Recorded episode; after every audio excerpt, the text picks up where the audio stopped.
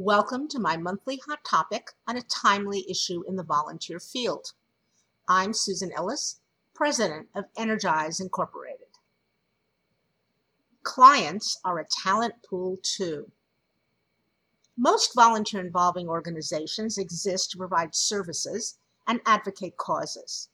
The mission of these organizations focuses on a target population defined as in need of the help being provided.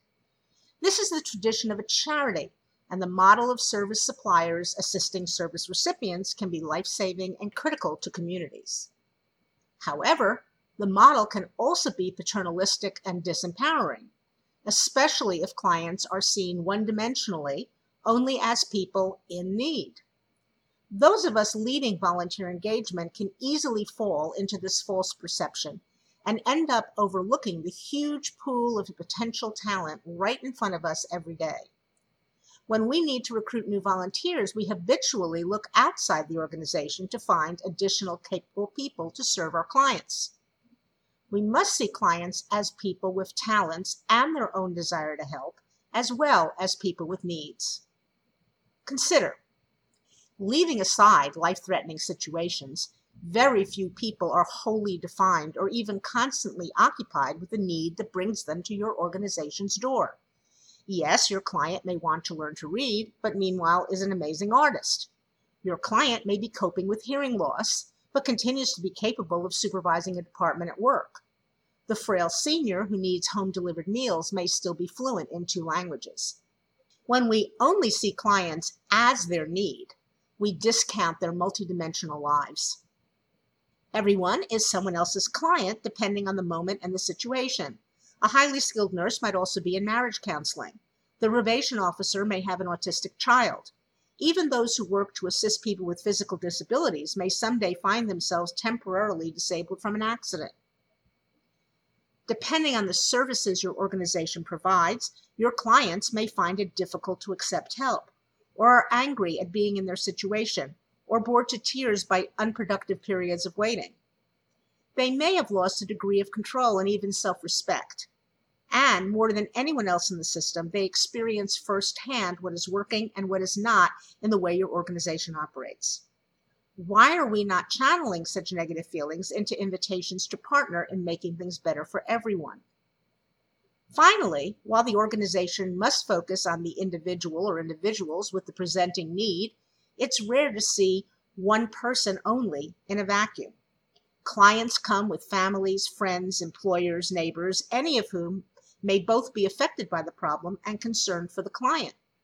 And they may be sitting in a waiting room in your facility without any opportunity to do something tangible to help. Here's one very simple and non intrusive way to start treating clients and their support group as multidimensional. Place information about volunteering where they can see it. Put flyers or a bulletin board, yes, the old fashioned kind, in the waiting room or any place clients and their support people will see it with a headline such as, Tired of just sitting around? or Did you know you can help? You could describe any volunteer positions available but perhaps you can offer micro volunteering tasks that can be completed in less than an hour. This is the place for routine labor. Someone might be grateful for the mindlessness of collating information packets for 45 minutes simply as a diversion from doing nothing. Or she or he might sit and answer a really probing assessment form that allows them to detail their experiences with your services.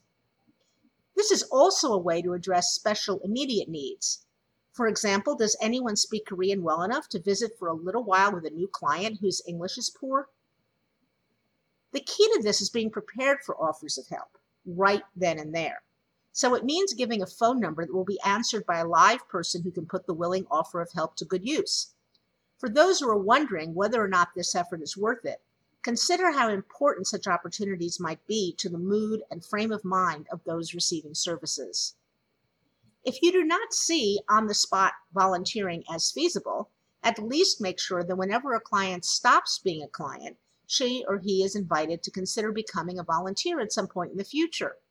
Provide information about giving back or sharing your experience with others in the same situation during an exit interview or discharge meeting. Believe me, your development office is planning to ask the former client for a financial donation at some point in the future, so why not make the pitch to volunteer? How might clients help one another? Some ideas are obvious, yet rarely facilitated. How about carpooling to get to appointments, both among clients and for their family members?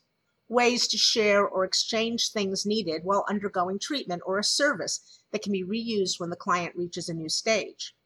Setting aside a table in the cafeteria specifically for those in the middle of a long day on site where they can simply meet informally and share their stories set a specific time for the meal so people can plan on showing up.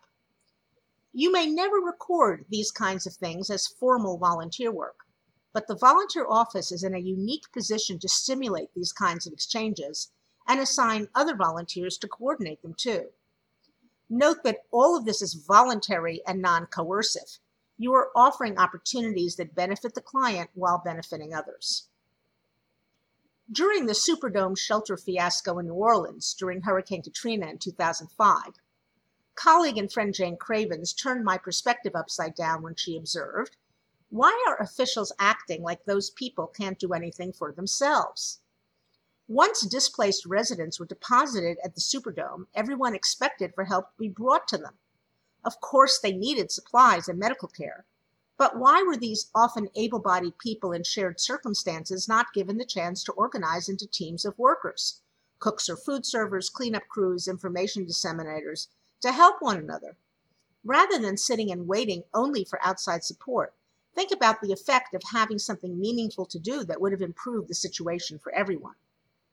There are far less extreme situations in which ignoring clients as both a source of ideas or of help simply wastes talent. This is often the case when we plan things for teenagers or even younger children. You'll be amazed at the creative ideas they may have for new activities or better ways to do activities in place now. But you need to ask for those ideas, probably in different ways than you would ask a planning committee of adults. Someone once told me she was tired of her young son hanging around during preparations for a fundraising carnival, and so she challenged him to create a booth for kids your age, around nine. After a week or so, he came up with a used toy collection to which any child could donate a no longer favorite toy for someone else. It was a big hit. Several years ago, I heard a presenter at a conference for hospital administrators describe a unique project in a kidney dialysis unit. Patients approached the nurses with a plan to combat boredom, get some exercise, and do some good. They proposed setting up some stationary bicycles and starting a competition. Patients who wanted to join in registered as racers and set goals for how many miles they would bike in one spot. They also obtained sponsors so they could raise money just like an outdoors bike race would. Over a period of weeks, participants would record their mileage on a wall chart until the race was over and the winners announced. Apparently, no surprise, the atmosphere in the dialysis unit was very exciting for quite some time. Ultimately, don't we want clients to be partners with staff, outside volunteers, and fellow clients in improving a situation for everyone? As often happens with my hot topics, I share ideas, but know that some readers will be filled with how to questions and concerns about risks and obstacles.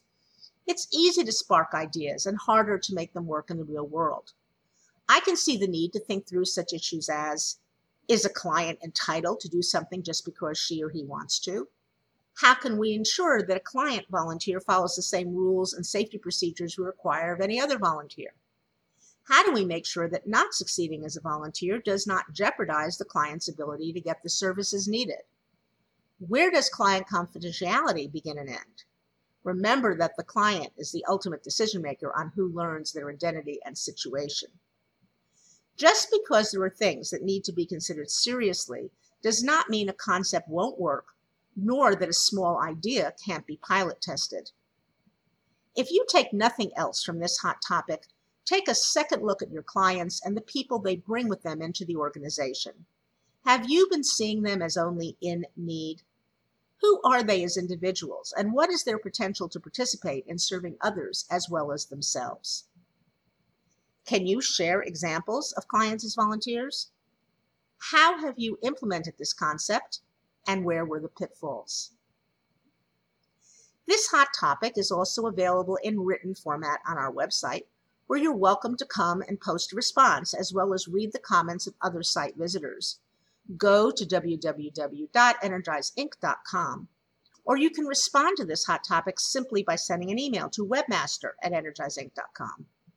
At our website, you'll also find an archive of hot topics from almost 20 years, as well as over 1,200 pages of free information for leaders of volunteers.